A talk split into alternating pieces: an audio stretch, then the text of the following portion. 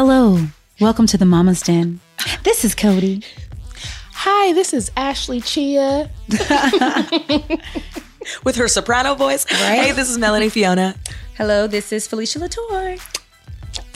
And we are The Mama's, Mama's Den. That's We're so singing. corny. Sorry. We're never gonna Sorry, do that we missed again. Dun, dun, dun. So we have like the specialist of special specialist. guests. Yes, specialist. the specialist in all in all forms Oh, of the oh, it's a double entendre. Yeah, she's the specialist of specialists of special guests. Yes. I love that for you. Yes. Come on, We're just going to stand Kim Durdin today because she's amazing. She and her partner Allegra Hill own a black owned birth center. Now I want I always like mess it up. Is it like the only black owned birth center in California or like the country? That's a really good question. It's the only black owned birth center in Los Angeles right now. We're not the first, Okay. but we are the only currently True black that. owned True that. um, birth center. Uh, in I'm going to say in Southern California, I know that there are black as a beautiful black midwifery community up in Mm-hmm. Oak, uh, the Bay Area, and I'm not sure if there's a birth center up there. So I'll just Okay. keep it clean. Well, 'cause Los I'm not Angeles, you're very fortunate. Wait, I have one important question before we go. When I saw you, uh, what, what did we go to with Went to the Elaine? Bobby event with Elaine Welteroth. there was only one thing that was throwing me the whole time. I did not know it's midwifery. Yes, As I thought it was midwifery. Mm-hmm. How are you a midwife, but it's wifery? Mm-hmm. I don't know. It's the English me, language. word be the word. Yeah, the English English language. language. English English I was is like, the oh, however it wants. I'm like, so is it a midwife? if if if We lost the E. you said midwifery, we were, we would know what you were talking Yes. about. I 'cause know, but lot you don't want to say the right word. Yeah, Okay. it's midwifery, whatever. like it's English. But that said, that everybody doesn't call what we do midwifery or midwife. Uh, Different cultures, different countries, different languages have different names for women that do what we want. As a matter of fact, I was talking to someone recently, and they were saying, "Oh, and you know, France and in like West Africa." We call midwives sage femme, which means wise woman. Mm. Oh, So, right. Mm-hmm. and then also what I thought was interesting is my indigenous midwife sisters say that in the indigenous indigenous folks of this land, you know, Native American folks of this land, that they don't have a name for a midwife. Like there is no name for oh, Call midwife. birth There's child. only a name for the place where you give birth, Oh. but not the person that's attending. So Oh, that's mm. interesting. Yeah. It is interesting. Because it's birth. Right. right, It's the process. Right. It's what's necessary. it's it's just it is. You're just I'm there. for it. Yeah. Yeah. That's I would love that. I love that. Um, so you know, a we brought you because you just are like amazing and wonderful, and we just love being around. Well, let's also talk about how many children do you have right. and their ages. I um I have six children, Six. or half a dozen, half a dozen you kids, look at half Half a a dozen kids. Ashley, somebody got you. I'm about to say I you know, on your way. you. You're close, Ashley. No, I'm not. You're very close. Ashley. You're two thirds of the way there. No, I don't, I don't receive that. But you look bomb and beautiful to of be having way. six kids oh, too. Thank you. You're thank welcome, you. girl. But um, I have six kids. I have five grandkids now, which is super amazing and fun. And like that's even more like next level. And my grandson was hanging out this weekend with me, and it's just like sometimes I'm like, "You my grandson," you know? You're like. I didn't even birth you, but you're still kind of like my son. Yeah. You know, it's like you get like these kids that you didn't have to give birth to, Right. But they're still your kids. That's Yeah. You know, beautiful. it's deep. It's Yeah. It deep. is deep. Another mom- level. Beautiful. My mom always says that grandkids are the best. She was said, if I'd have known grandchildren were so much fun, I would have had them first. For real. And you know what else? It's like the funny thing is like sometimes I get in trouble for the lack of like parenting that I do. I was with my about to say that. I'm grandkids. like, do you get in trouble? Oh my God, I get in trouble because like kind of like I don't know who's gonna be watching this. Well, they already know because I'm in trouble. Um, they're like, Mom, can you like supervise Mm-hmm. my kid when they're at your house? And I'm like, they're fine. yeah. They they are happy. They're doing what they want to do. And they're like, yeah. And like, can they eat some meals instead of just like junk food or candy? Which I would never do that with my kids. Yeah, Of course. But absolutely. with them, it's so crazy. It's That's like hilarious. I just want them It's to a be happy. compulsion. I just want them to have a safe space to just just hang out, right? Yeah. Doesn't Yeah. everyone need that? Yeah. Like a Yeah. place where you go and you're just like, I love it there. you know what I mean? Yeah. Yeah. And I like when my grandson was over this weekend, I was like, the next day after he slept over the first night and then turned it into two nights, which is fine with me, he was wearing the same clothing. and I was about to bring him back to his parents' house. And I'm like, dude, you're about to get me in trouble. I need you to take a shower. Can you take a shower? Did you brush your teeth before you go back home? right. Judah, you about to get me in trouble. He's like, Noni, Noni. Calls you um, Noni. I this is I sometimes wear my clothes like overnight until the next day. I'm like, I know, but this is not cool for like when I Not take you back to your house, right? And you haven't brushed your teeth and you haven't changed your clothes. You gonna get me in trouble. Right. He's like, he's like, but it's fine. Do you feel like you are this way, like you you're more relaxed because you realize that like some of the things that we tend to stress over as parents mm-hmm. are not that important in the grand scheme of things. Totally. So That's such a great question. you Yeah. feel like the per- you you have like you've you've you take away that pressure we felt as like when you're a first time parent to give that ease to yourself and your grandchildren in with that relationship. Thank you for asking that question because if anything, since you know I'm older than oh, y'all, Don't look at me. y'all gave me the soft Don't look at me. chair. You're doing this to yourself at this point. Y'all gave me the soft chair to protect my bones and my muscles are aging. we are being respectful to our guests. what I'm here to tell y'all is like really like if that is like something that I can like gift y'all and gift Yeah. anybody who's listening is like we be stressing too much. My mm. to answer your question, my kids' ages are 31, mm-hmm. 28, soon to be 29. 20 uh what's that one other one's ages? It's always the No, third 25. 25. Uh 22 n- 18 and my youngest is 11. Wow. I had You have her an 11 year old. my 11 year old I had at home when I was 46 years old. Wow. Don't let anybody That's tell you it can't be, So be whoa, done. whoa, whoa, whoa, I have a question. wait, though. wait. I, yes, yes, darling. Because she's 11 and Judah is 10. your grandson is 10. Yeah. So I want to know Yeah. how do you parent right. Oh, the parent Well, grandparent? that's what I was going to say. Yes. Yeah. Like with my youngest, who's 11, also she's unschooled, Mhm. right? Has been unschooled. Like the child don't know nothing for school. Her school is what we're learning together, what Yeah. she learns on her own. And that's a whole nother topic. But Mhm. I'm, oh my gosh, I'm fascinated. very relaxed with her. Mm. That's the last one. So, so she Wait, can wear she can wear her kids- clothes for two days Were your other kids uns- Pretty much. What did were you your say? other kids unschooled as well? honestly, I always wanted to homeschool my kids, but I had a lot of kids, and when they're all little, Mhm. that was just It's I was overwhelming. like, we need a school for you Yeah. because I'm about to lose my mind. Mhm. But as they got older, like they were all able to come out or supplement their education in some way or form that was like homeschooled or independent study or whatever the case may be. Yeah. Okay. And so um my youngest two, my number five child and my number six child, are actually homeschooled, you know, the last they've been homeschooled for quite some time. So Okay. my number five child is in college this year, but his last two years of high school, he was homeschooled. Mhm. And he decided to come out. I was encouraging him to come out of school, and he decided to come out right before the pandemic. And so it like worked out perfectly. Yeah, yeah. Oh, wow. Because, you know, when you say come out of school, you mean leave like the public school system yes, and become homeschooled. leave school okay. walls. Yeah, that's what I. 'Cause I call it. homeschool my kids. I've always homeschooled all of them. I wonderful. was homeschooled. Yeah. Oh, that's awesome. hmm I love it. I love it too. It's I love hard, but when you said like trying to homeschool them all together, I actually hired someone Oh yeah. this year to help me Yeah. from like 10 to 1, but she's still like doing my curriculum. But I had a baby and I was like, yeah, nah. Yeah, no. this is like my brain can't it doesn't, anymore. yeah, and I'm not able to like sit down with my youngest or even my high schooler. He was in a program, so he was very like independently driven. He couldn't Mhm. handle his stuff, and that was wonderful. My youngest is very much like these kids are the kids of tomorrow. Yep. Mhm. They are not the kids of now. Yeah. And we have to step out of the way and understand like like they got this. Right. Yeah. They got this in such a way that we just a thousand re- percent. right. And Mhm. also like I don't have to worry about what the school's teaching, Mm. what I mean, I mostly have to worry about what they're looking at online. Girl. Yeah. to look, it's almost that. easier to monitor Yeah, that yeah. because it's in my house. I don't have to go down, make an appointment, talk, try to convince, blah blah blah. You know, it's like we're in control and she's in control of Yeah. what she wants to learn, and she's teaching me new things every day. You know, she probably got it off TikTok, but It's so interesting to hear. I, I, Kim, I've known you for a while now. I did not know you had an 11 year old. Yeah. So just Wow. saying that, also my parenting with her, and I think even her siblings, you know, sometimes are like, well, Ooh, you can let let's get away with that. Yeah. You know, but it's just different. Even from the oldest, who's 31, my daughter Yanni, who's friends with Cody and all I of that. The other day. Yes. She's so beautiful. She's so, she's amazing. She's, Yeah. And she has four kids. She has four kids. Mhm. Yeah. She's four out of the five are her and Bobby's. Your tribe is so beautiful. Yeah. It's like so Thank you.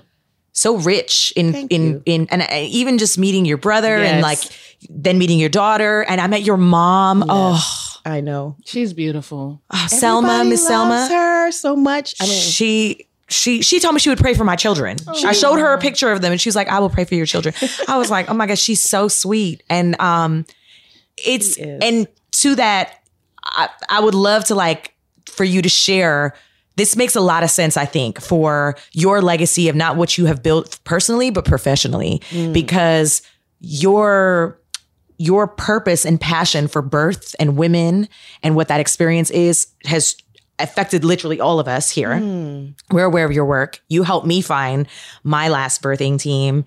You delivered Cody's babies. I didn't deliver. Oh, you Del- didn't? Cody delivered her. Well, babies. okay, well, right. Cody You- did That is your relationship. So it it's so like I want to know, and and at, and at that event with the Bobby event, you shared how you discovered that you wanted to be in birth care. Right. So mm-hmm. tell, please share that story because I think it's so beautiful that this story just was, was it? I don't this was know. when It we were looking changes from the day to day, magazine. honestly. You were looking through the magazine. Oh yeah. Oh, yes, yeah, yeah, and yeah, and yeah. your cousin, I believe, is your cousin who had just passed away.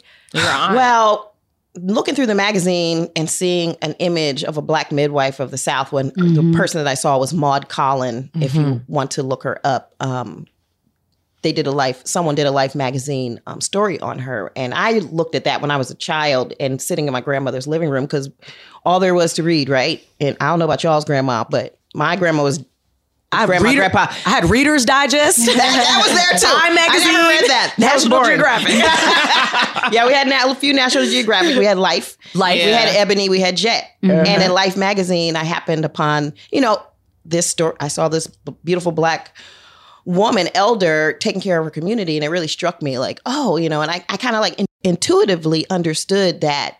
Oh, what a midwife was like. I don't know how I understood that, but somehow mm-hmm. I always knew like there was these older these ladies, right? These mm-hmm. wise women that would that helped you deliver your baby. And so I was a kid and then I saw Life magazine and so it kind of cemented it for me. And so I knew eventually like, oh yeah, well that's how I'm going to have my babies, right? Mm-hmm. Um but um in terms of um coming to midwifery myself, um well, there, there was another story that Your cousin. my cousin, had a my cousin passed away. I was I already had kids then, so now I'm a, an adult, Oh wow. and it already. I think I was probably I had three kids going on number four when my cousin, who was a little bit younger than me, um, you know, I got the news. I knew she was pregnant. Mhm. I was living in Virginia. She was living in Jersey, and again, I'm I'm just expecting to get. My aunties are calling me because they're telling me some great news Right, right.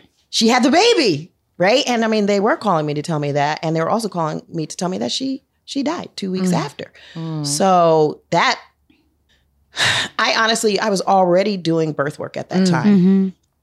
And no one was talking about maternal mortality at that time for Black women. And I was just talking to a, a woman today who was interviewing to come into care with um, our business, Kindred Space LA. And she was talking about, you know, I probably can share this that she was interviewing to come into care with us. She's a pregnant person. And she said that she just lost her cousin in childbirth Mm-hmm. and that, you know, she's um, so afraid.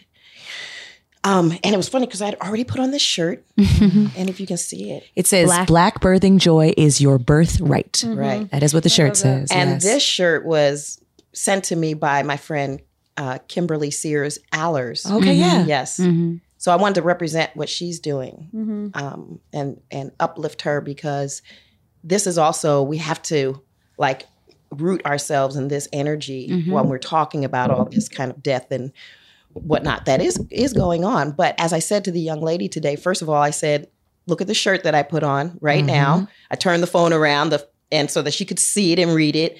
I was like, this is your mantra, right? But that said, um, I said, what's happening now is not new.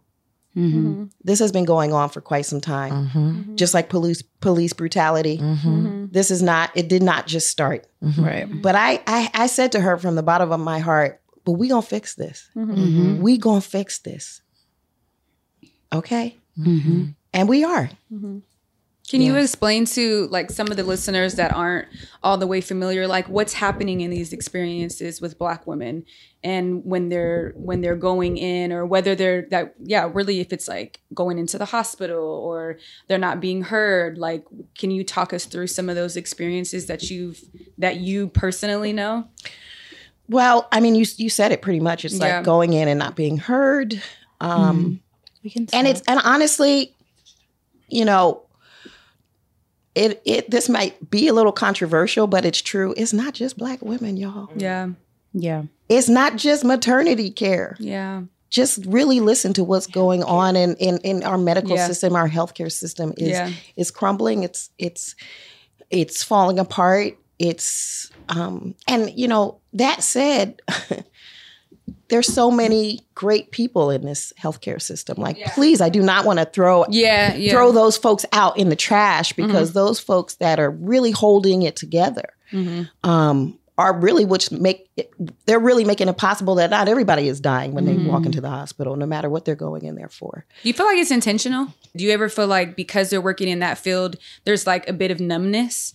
Because I've had my experience with postpartum with my child, with my firstborn piece, and she's now eight.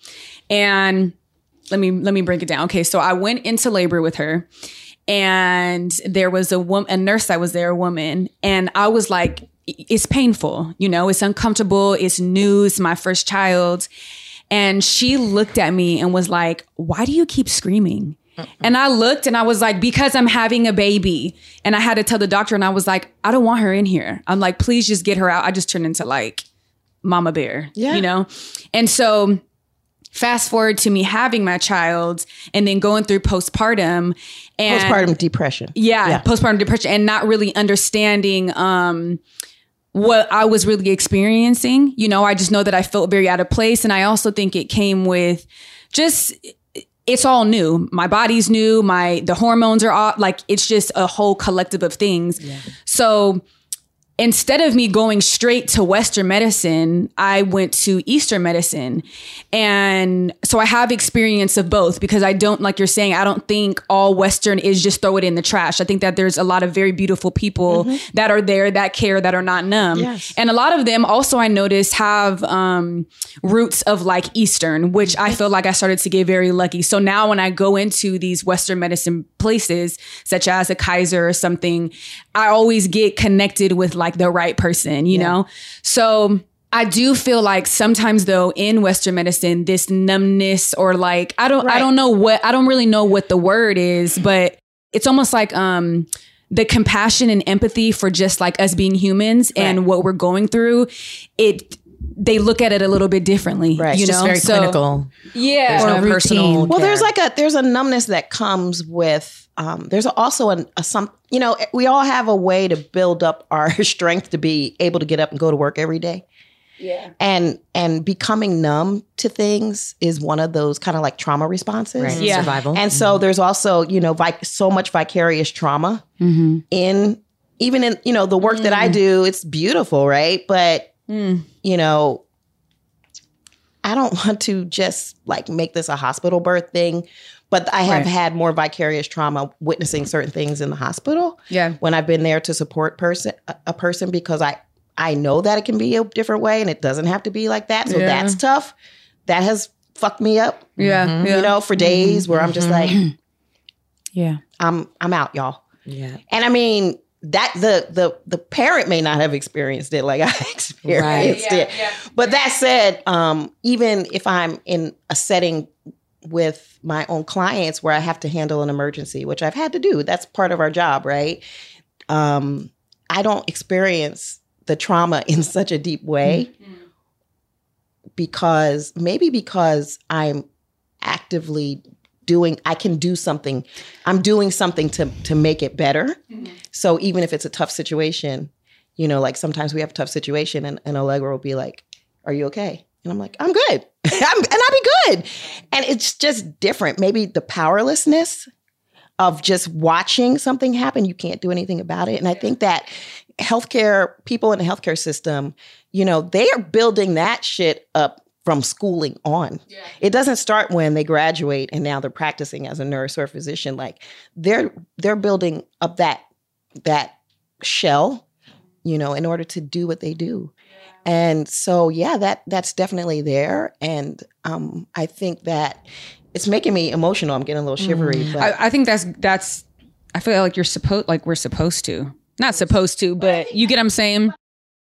I think it really lends to the fact that the systems are putting all people, human beings, Sure. in very vulnerable positions and just being like, you just have to deal with it. Mm-hmm. The same as like when people go into the military mm-hmm. Yeah. and they go to war and they do crazy, crazy stuff. And what kind of support system do they really have Right. at the end of the day to help them get through that? And at the end of the day, why is it like that? Why is the system like that? Like that's the part that we have to start breaking down. Yeah. Why is the system set up that you as a provider have to see 60 clients a day? Mm-hmm. Have to have however many births a month. And so now you got to make it assembly line. Right. and then you have to turn a blind you know what people do to go through medical school mm-hmm. i mean the loans they take out mm-hmm. the month the things that they owe at the end of the day just to be mm-hmm. able to practice as a doctor and you're going to throw all that away because shit is crazy you know it's it's not possible for everyone to just walk away so i Yeah. think a lot of these these Yeah. these things these walls get built up in people just I- because they're trying to cope I think part of it too, right? There's like a lot of conversations to be had, right? There's the the system and like why is it set up this way? But I think as like moms and aunties and sisters and and grandmamas, um, to me it's like finding the empowerment in learning that we have choices and options, right? Like what do we have control over? Because we can't change the medical system. Right. Well, like we solo. I mean, We like you know what I mean. Like if you're pregnant right now, you you're not gonna make that change in nine months. You're not gonna change the system, Right, right? right. But we are able to share ways to have like care that made us feel good or safe. Yeah. You know, and so to me, like that's part of the importance of having a conversation with you because frankly, a lot of people don't understand the options that they have. Yeah. Like some, I was gonna make a joke about some people. We still learning midwifery, and uh, but I'm not. I'm not trying to give you a hard time as much as to say midwifery. as much as to say even the word. I'm not. I'm really not Ashley. As much as to say even the word is not used enough for Yeah. you, a woman with four kids, Yeah, to know it. right. You know I, what I I mean? mean, Like- I just I've never heard anyone say it like that until you said it. I just heard people say midwife anyway. Yeah. they didn't use it like as an adjective or anything else. You know but what I mean? I It's think just like the noun. power is in understanding that we have options. Options. Yeah, Of- and, for yeah, sure. and the power of knowing that like you have the all of us have the the power to take control of our own individual experiences. So So I feel I'll- like you were really good at that. So well, all I, of us. But, I you know. also say that to because anyone who's listening now, a lot of our listeners are women who do not have children or people who don't have children yet, and I think it's really important that we like create a space right now to differentiate what is the difference between a doula, a midwife, an OB, mm-hmm. and like ha- what does that mean? Because I I absolutely, for many regards, just thought. Okay, if I want to squat down and have a baby in the forest, I will. Yeah. And then my birthing experience did not go that way. Yeah. Then when I got pregnant again, I was like, I am absolutely going to explore my choices. And that's how I connected with you. Mm. And then I, I started looking into birthing centers and interviewing midwives and having these different conversations. And I actually essentially ended up with a wonderful OB. I mm-hmm. do not regret that experience at all mm-hmm. that you referred me to, which mm-hmm. I also think is super important that there's you know, there's often this like big, great divide between what it is, more so that there can be a harmonious, Absolutely. you know, the goal is to, is safe birthing for all people. So, so, so Absolutely. anyone who's listening, some people don't know, some people think that doulas deliver babies. Yep. I know I did before I had a doula. Yeah. So just tell us a little bit Sure. about that so that the people, they understand Well, I'll their start with options are. doulas because Yeah. doulas are getting a lot of like airspace right now, which is great. And a doula is a non-medical person that supports a birthing person in, on their pregnancy journey. So in the postpartum, in the birth, you know, typically in person, physically supporting, um, also in the postpartum, Mm-hmm. and also is there for education for the client, advocacy, which is an that's a whole nother thing. Um, as as doulas of color, as birth workers of color and Black folks, we know that we need advocacy in our birthing spaces, and let's just say predominantly dominant culture white doula organizations have not promoted advocacy um, as a as a role of a doula. And we definitely push back against that as bipoc birth workers um, so doulas don't do anything medical. So hopefully everyone in the world can see this. Doulas don't do anything medical. Doulas don't catch your baby. That's not their role. That's not what they're there. That's not what they signed up for. But their role and what they have signed up for is of huge importance. Incredibly important. yes. So good for the birthing person, the family, Yes. the, you know, I would say in even your experience, like a doula could have been like the one to say, go and get who would have gone and got somebody else Yeah. for you. So you wouldn't have to take that on as a person in labor, right? Yeah, yeah. Um, so doulas, we love them. They're also now um, being able to be covered by Medicare or Medi-Cal throughout the country, Oh, and that's that's that's just up leveling. Those systems are just being put into place, but that is that is a, a thing now, and we're all trying to figure out how to get the system to work properly. But it is a thing.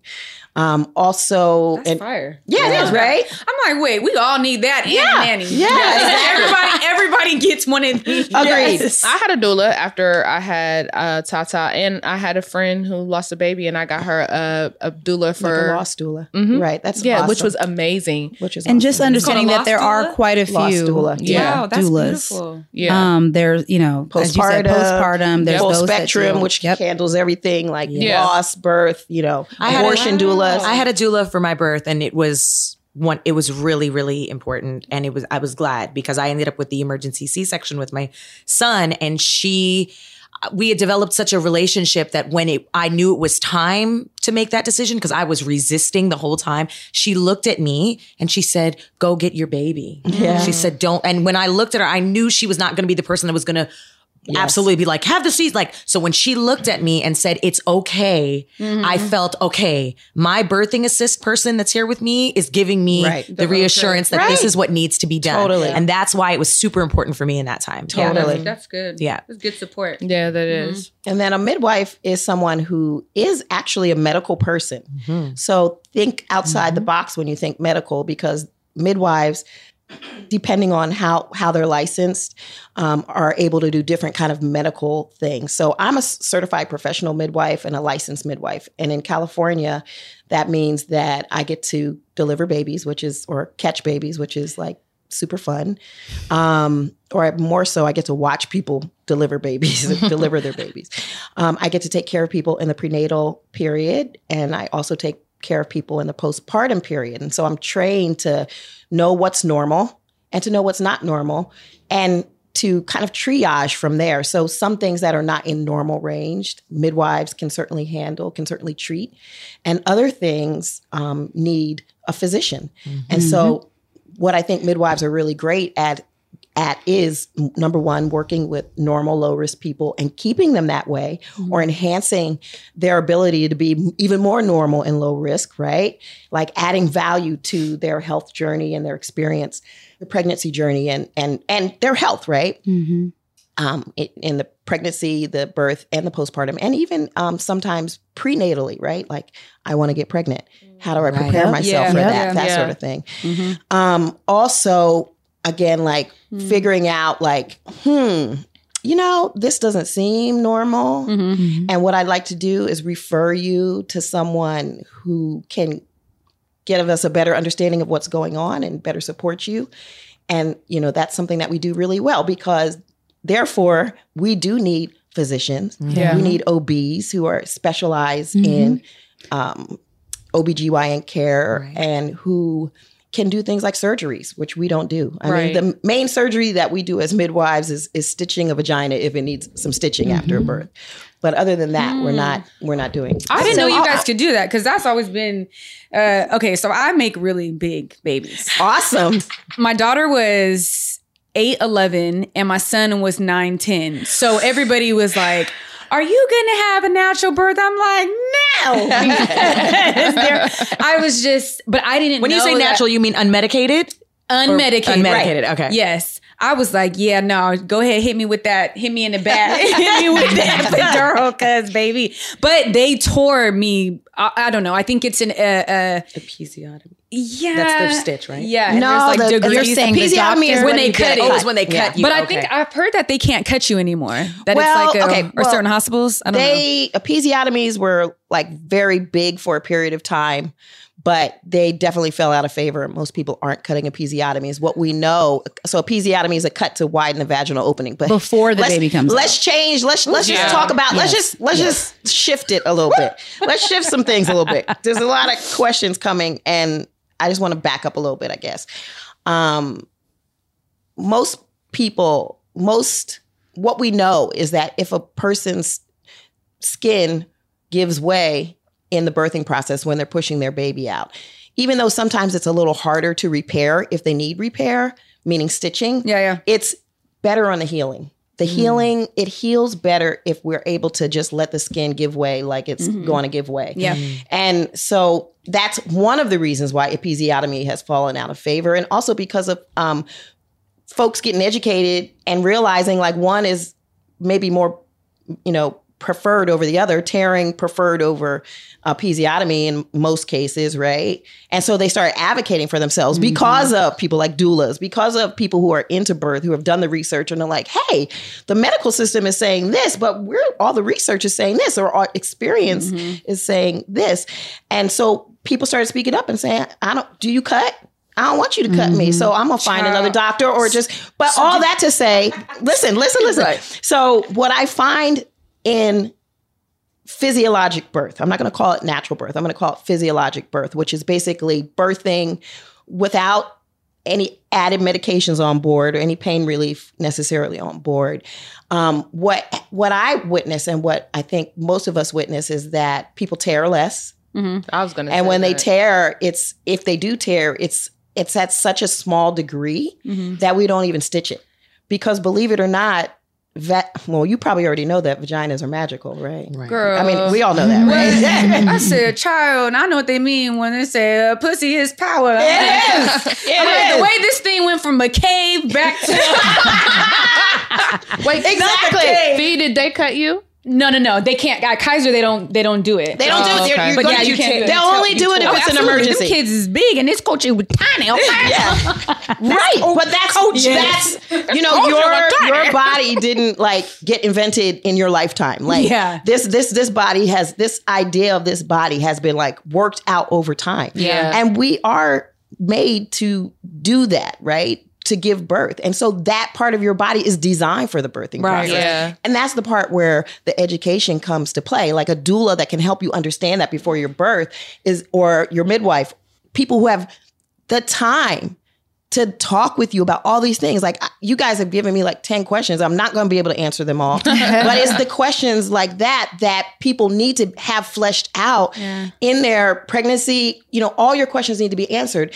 And to take it back to to the, the system currently the way it is, there's no time for that. Yeah. Yeah. There's no time. Even if your doctor knows, they ain't got time to talk to you about it. Right. So mm-hmm. again, I don't want to like vilify the people that are out here really trying to do the Yeah, good work. yeah. It's really what we need to attack is the way the system is set up, and we can change that. Yeah. we can get more vocal. Mm-hmm. You know, every time you have an experience at a healthcare provider or a hospital or midwifery clinic or whatever, you can give feedback. The hospital wants your feedback. Sometimes they're going to pay you for your feedback. Mm-hmm. All of us can make a change. All of us, mm-hmm. if you have a voice, if you had a bad experience, you had a good experience, use your voice to help make change. Yeah. Use your voice to call your insurance company and say, no, like the way you have this set up is, is not working. Yeah. Um, we all have to get more vocal because that's the only way change gets made. Otherwise, we're just, we're really slaves to the system. I have back a to that question. village thing, too. So, do you feel uh, what? Do midwives give epidurals? That was my first question. I'm glad you can I can I answer that? Yeah, I went- midwives. Don't if a too many. midwife works in the hospital, a certified nurse midwife Mm-hmm. works in the hospital m- most of the time, but they can work out of the hospital Right. as well. It's their choice. It's their, you know, it depends. Um, absolutely, they can give epidurals. okay, I didn't know that. But what I want to say is, this is. So, I'm so glad you asked that because people often think like. I don't want to do it out of hospital birth because Right. I can't get that pain relief. Right. And you were talking about that. Yes. But I just want to say this. I've also had my biggest baby was almost nine pounds. Mm-hmm. And my babies have been from six to almost nine pounds. It so really doesn't have to do with the size. Really? It really has things that can influence your birth is the position that your baby's in before birth. Also, whether or not you have pain relief. There's no judgment. I think pain relief is great when you need it, you want it, it, is going to help things along. Pain relief meaning epidurals. I've helped my clients get to the hospital to get an epidural because of however their labor was progressing. I knew that this was going to help them, help them actually have a vaginal birth, right? So I have no judgment about epidurals, epidurals. But what I will say is that sometimes when you're pushing on an epidural, you can't, you don't have that feedback loop mm, from the sensations in your body Yep. to actually work with it and know how to kind of protect your tissues.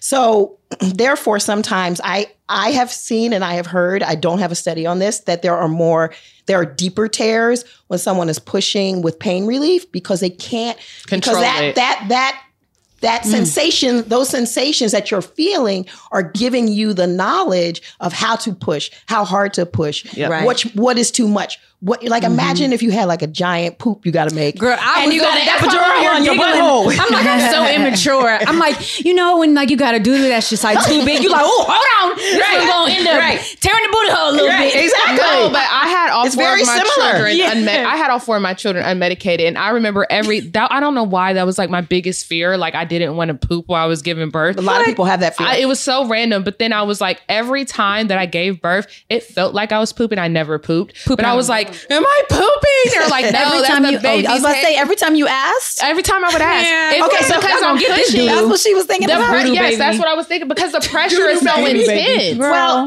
The I just want was you to know intense. that that is the normal sensation. It's yeah. not just you, Right. But when you think about your rectum and your vagina, they mm-hmm. kind of live next door to each other, Right. And so you think about it like Nate. That's again like go back to how we were made, Right. Like literally, we're so beautifully made.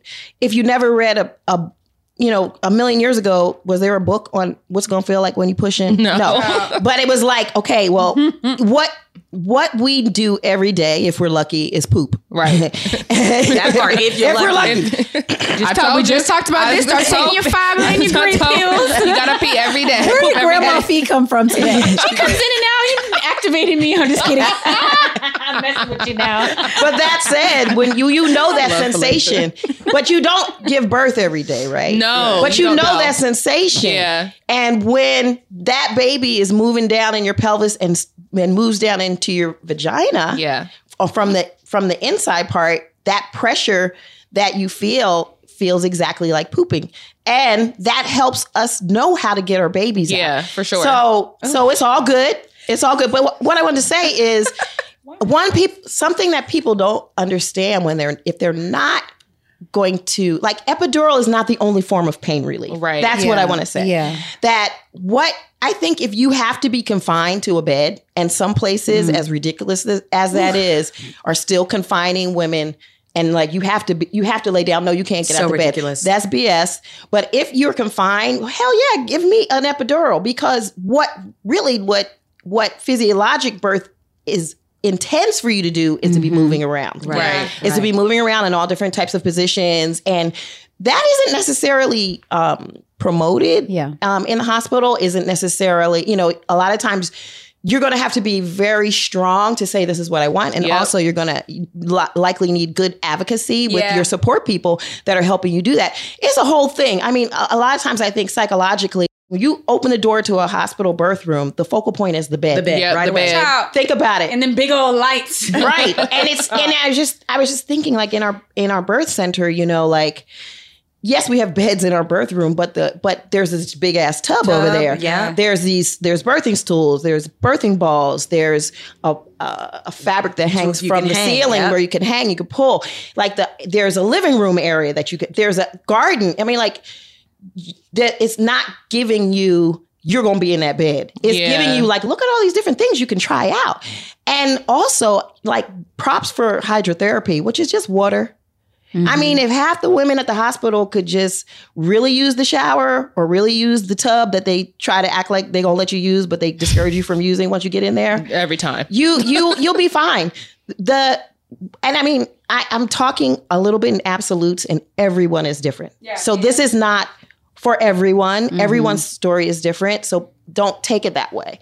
But when I see a physiologic birthing process, what I see is the early labor or the signs of labor, the early labor, and then it gets then it gets intense, active labor, and then it gets more intense right before you push it out. you start to feel. That's what I was going to say. When it hurts the most, it's probably and time so, to but push. exactly. And so mm-hmm. what? And and at the end of the day, is it even pain?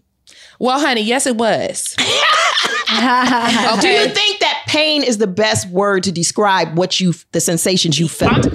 I'm gonna tell you why because I did not have an epidural, but I went 42 weeks with all of my children. And they, because I had my children at hospitals, were like, you can't go past 42 weeks. And so they made me get induced and they gave me Pitocin. So I oh. had all four of my children with Pitocin and no epidural. So I was Or a rock star. some You are a pain rock star. Yeah, they hell. start going boom, I like pain a little bit, but Clearly. it's it was Say I like pain a little bit With a with a and wink. winked. Yeah, crazy. I do. No, but also it makes me feel alive. I also had this aversion to being numb because I felt like that doesn't make me feel I also have control. Like I want to be in control. So feeling pain makes me feel like I'm in control because it makes me feel like I'm alive and I'm experiencing it. And there was something very weird to me about being numb where I was like, that's just not an option for me because it just made me feel like that is supposed to hurt a little bit or I want to know that it hurts. For me, Yes, I I want to totally be clear. you. For me, I, totally felt like it's it should hurt a little bit. Also, my mom had all four of her children without medication, so she was very like, "You won't have them babies. You don't need that stuff. You're fine." You know what I mean? So, but to be fair, my sister got an epidural, and she didn't want to get one at first, and it was painful for her. So my mom was like, "Do what you need to do." Right. For, but she knew she knows me, Right. and she was like, "Ashley, you will be fine." right. And it well, hurt. well, what I want to say is that imagine if when you it was hurting, we just you just got in a big old tub of warm water. That's what I mm. was going to say. So I asked my doctor if I could. I didn't know better the first time, right? Well, my mom kept telling me, but you know how when you're a kid and you, well, I was 24, but I didn't listen to my mom and I should have. And she was like, you don't have to lay. She's like, that's not natural. Like, you don't have to lay like that. And I was like, that's what the doctor said. You know, like I'm thinking my mom doesn't know more than the doctor knows, which is like a miss. Like this is Conception, yeah. misconception that we have in all areas of life, right? Like that we think that doctors know everything and they don't. So I'm like, well, mom, the doctor, like this is what they said. I have to lay like this and push my legs up. She's like, well, that's probably why it hurts because that's not natural. That's not gravity. So the first time, and then obviously I learned more and more after that. And I was like, okay, I don't want to lay like this. But I remember with my last daughter, I was like, okay, I went in like, I'm not laying back. I'm not doing that. I already know how it feels. But she ended up flipping. Um, like literally I think I was like at four centimeters and she just flipped. So she was um, upside down. So they were like, well, we need to make sure that she's not breached. So we need to turn her. So they gave me Pitocin and made me lay on my side with like this pillow thing between my leg to force her to turn during the contractions. But I couldn't move. So I'm literally like biting a hole into the mattress because I was like in excruciating pain because she's flipping inside of me on a, you know what I mean? Well- so these things. So I ended up having her in a position that I didn't want to because they're they were so adamant about. And I have friends whose children were breached and they ended up having C sections. So then again, I didn't. They thought she was breached. they said she flipped all the way around Mm. again, right? When and that's what I was going to tell you too. Kim is Kim Girl. is giving the the virtual side eye. No, Just so when you you, know, to mean, microphone. Yeah. that's why. No, I was going to say that's why it's so important. I feel if you don't, even if you don't have a midwife, for every woman to have access to a doula, because what happens is even the strongest mind. I feel like for me, I am not a wavered type of person. I'm very strong in my beliefs, and like mm-hmm. you're not going to tell me what to do mm-hmm. when you're giving birth to your baby. I feel like you become the most vulnerable you've ever been in your entire life. Mm-hmm. And so things that you know might not be right or things that don't feel intuitive, intuitively right to you, when you have doctors in front of you telling you like looking at machines and telling you stuff and checking you, you listen to them. You know what I mean? Sometimes you don't feel confident to be like, I don't think that's right, blah, blah, blah. If it's just you or your husband and you don't have like a, another medical professional there saying, like, hey, here's another option, you're going to listen to your doctor because you want your baby to come out healthy or safely. You know what I mean? yeah. So I, I think that brings home like the point of of why for me this conversation is important mm-hmm. because there is so much vulnerability. Right. Right. And like you were saying, or at least the way it was worded was like, you know, if you don't have like another medical professional there, like or a doula, right? like like I'm hoping that we can have these conversations to help people understand that like you have options Right. period. you can google stuff. You can listen to the mama's den and then google stuff. You know what i mean? You need to be following kim and allegra and kindred space la on instagram. You know what i mean? And you know shameless plug slash thank you to kim for like being greatly a part of like everything that I know and understand about birth. But like we on blacklove.com have tons of articles on like the differences between midwife, doula, Yes. OB, what kinds of doulas are there. Like we have tried so hard to like really just put that information out there. In addition to like a lot of other sources.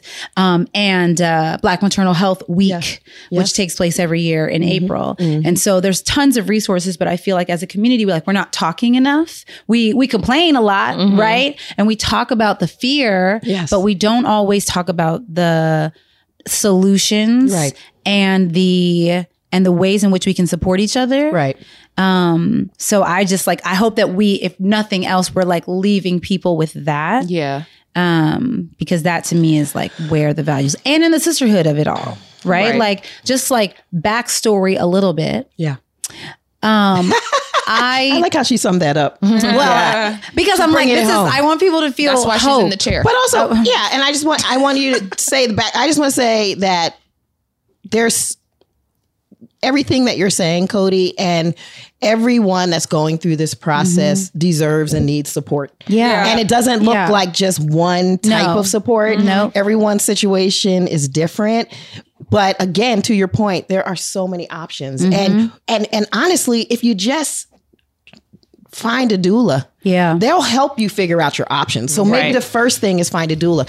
Doulas will also help you figure out like good care providers, whether you're going with a midwife Yeah. or a physician or in hospital or out of hospital. I mean, that's really what they're there for. And and they can help give you like a concierge experience. I keep saying mm-hmm. concierge experience Yeah. when it relates to how we at Kindred Space really treat and and care for pregnant folks mm-hmm. because and not because because I I think I know that bringing another human life into the world with everything that's going to shift. When you talked about postpartum depression, that's a whole nother subject. Yeah. Anxiety, all the things, um, you know, support that we need. You know, it, just bringing another human life into the world is. Isn't it like the most like we're in the world the most as human beings? It's the thing. most precious, Precious thing. thing, yeah. It changes everything. Yep. Everything. So why shouldn't every pregnant person have a concierge experience in getting from point A to point B and and, beyond. Yeah. And beyond because we're not even we're talking about mood challenges, disorders, mental health in the mm-hmm. postpartum, but there's even so much more than that. There's even just the physical health in the Right. postpartum, right? And then what how else this system that we're in in the United States doesn't support us once we're parents right talking about we need Medi-Cal to pay for a nanny. doula. How do all of these systems that we have to navigate? Because at the end of the day, we have to remember that it wasn't designed for. It wasn't designed as in a in a place to be a place of empowerment. The, all these systems Yeah. for for women or people who identify as women or parents. Mm-hmm. This is a man's world. Right. That's it. White man's world. That's how it's designed. So everything that needs to change, you best believe we're gonna have to change it. Mm. We Right. can't wait for nobody else to do this, mm-hmm. y'all. And if it not in our lifetime, which I think we will change a tremendous amount of things in our lifetime, like at least for our kids, mm-hmm. right? Wait, one more thing before we go. You said that doulas are now covered by Medicaid, Medicare, right? Medicaid, Medi-Cal, I, you know, I guess it's different. I think that's important because I had different experiences with my first child. I was 24 and I was using CareSource insurance, which in Ohio. I don't know if that's everywhere, but it's basically like government insurance, right? Right. Like I wasn't on my husband's insurance and I had a horrible experience and knowing how you birth when you have government assisted insurance versus your own personal insurance sometimes is completely different. Yes. So I think that also affects a lot of especially young black women who feel like oh i just have to get what's given to me and it's not covered to have someone advocate for me and to have that help Yes. so making sure that we you know figure out a way to equally share those resources beyond this episode for women who birth i've had two different experiences of birthing like one with money and one without Yes. and it is very very, very different. different. very Yeah. different yeah I mean, when you think about that's a whole a whole nother topic, but you're absolutely right. right Um, I think also to your point that if anyone out there is listening and they feel like they're that person mm-hmm. that has, you know, the least favorable insurance policy and maybe no money in their pocket or whatever the case may be, I just want you to know, like, honestly, like, don't give up. There are so many people out here that are really wanting to give you support. I have people contacting me all the time who are like, I want to be a free doula for somebody. I want to be there to support somebody who doesn't have money. Even if, a, uh, let's say, a program that supports free doulas, like we have in LA, we have the the Department of Health actually has a program for free doulas through the AIM program. Um, so black women can get a doula through the, the county for free, and that doula is paid pretty darn well. Um, I will say that I just found out yesterday that they're at capacity for this year. The doulas are they have all the clients they can take right now. So that said, um, regardless of any programs, there are people out there that really want to help that are that that got your back. Um, d- you know, we we have social media, we have the internet. Right. Do your research. Do not feel discouraged. Like mm-hmm. you deserve the best. It's not about how much money you have in Right. your pocket. Right. You are worthy because you're here. Yes. Mm. And and and just remember that and keep looking. You're going to find the support you need. I love Yeah, and um, honestly, do the research before you need it. And that's not like everyone can't do that, but like if you're listening and you think you want to have a child, or you know somebody who might want to have a child, Yes. Right. Like give it a Google. You know what I mean? Give it a like Google. free doulas. Like you will find something. You will Right. find there's grants. There's all kinds of programs. Um, but like doing the research now before you need it Yes. helps you like when you do need it feel better. Yes. Let's You know, feel more empowered. reactive. Yeah. Yeah. You were going to Yeah. say something and I cut you off. Is it over girl, now? that was like a long time ago. um, Welcome to the Mama's Den. we can, we can Bring it do that. home. Well, I do want to. I just want to say one last thing about the pain relief, though. Can I? Yes, of course. I just want to say this for real, though. Two things I want to say. When I'm working with my clients and they're getting closer to their due time, and they're like, "Oh, I've committed. I've paid the money. Mm-hmm. I'm having an out of hospital birth." A lot of times, as they get closer, they're like, "I'm afraid of the pain." Mm-hmm. Right. Mm-hmm. So, one, I want to say that pain is not a good word to describe the sensations that we feel in Okay. labor and childbirth because in the English language, we only have this one word to describe every different type of pain. Mm. And I've had a horrible toothache, needing a root canal, and I'd rather give birth any day than have that. That's fair. You know what I'm saying? Yeah, that's true. And the other thing is that the sensations that we have in our body when we're when we're birthing are really a guide for how to again how to move the body. The baby's mm. trying to you know move, and I, we're trying to move, and we're working together. And when people are have a knowledge of the process of birth, of labor and birth, you know whatever it is, it could be a cesarean, right? Mm-hmm. That if you have the knowledge of what's going to happen and how is this baby going to come out, how are you going to help me get this baby out? It's going to help you be more relaxed, less stressed, less worried, which therefore is also going to reduce the pain sensations, right? Mm-hmm. Because if you're tense and worried, everything feels more mm-hmm. painful. But if you have an understanding of the process and you can lean into it, you can use your support systems that you have mm-hmm. around you. Um, what happens in in in birth and what beautifully happens in physiologic birth is that you release a lot of oxytocin Tocin, hormone, which is the hormone that gets you contracting. It's also the hormone of orgasm, right? So mm-hmm. you said you like pain. A little bit of pain, a little bit of pain, And a lot of sex. with a pain, wink, pain with a and wink. pleasure walk very closely together. Yeah. And I think we have to oh, change the That's so messaging around birth because a lot of it is a lot of what we say about birth it it leads to people feeling more tense about birth. Yeah, like right, yeah. are we Word. talking enough Word. about how how amazing that can experience Yeah, no, was? it definitely is amazing You know what I mean? too. I should say I should have said that. It is. It's No, but scary, but it's it also is temporary. I think that's too for It's me. temporary. I'm like, this is only gonna last for this little bit of time Right. because, like you said, it hurts the most or it's the most intense, and then it's time to push, and then it's Right. literally over. But that's- why I have four kids. exactly. going back. It wasn't that bad. exactly. but that said, when when when those folks are in my practice are like, I'm really nervous about the pain. I also get to say like, you know, there's so many things you can do. Right. Like you can walk, you can be massaged, you can have counter, you know, someone giving you counter pressure, you can be in the water, you can do all those things. And at the end of the day, at the end of the day, my clients who have like successfully, I guess is the word, or have like achieved their goal of having an out of hospital birth with no meds, as they're going through the process, they're literally not complaining. They're not like having contractions like, "Oh yeah, this is too bad. I got to go to the hospital." They're not. Yeah. They're they're managing just beautifully. And as they get to the hardest part, which some of us think is the hardest part, you know, depending on your feelings about it, which could be pushing, you know, that point where you start to, the baby gets low and you feel like you have to bear down, you have to bring them out, you know, there tends to be more vocalizations then, there tends to be, but when we're supporting birth physiologically, what it looks like is your loved ones are closer, your midwife is closer, your you're you are the center of attention. The focus is on you. Your comfort is all that matters. We're fanning you. We're pouring warm water over you. We're praying over you. Mm-hmm. We're singing. You have the music. You whatever you want, and and really that sense of safety, that sense of trust, allows birth and folks to let go and let it happen. Mm. And so to be in a space where there's trust, where the oxytocin that's flowing from your body is is also flowing in our bodies and we're just kind of in a cloud of love hormone, you know, then then can you really call it pain in right. that moment?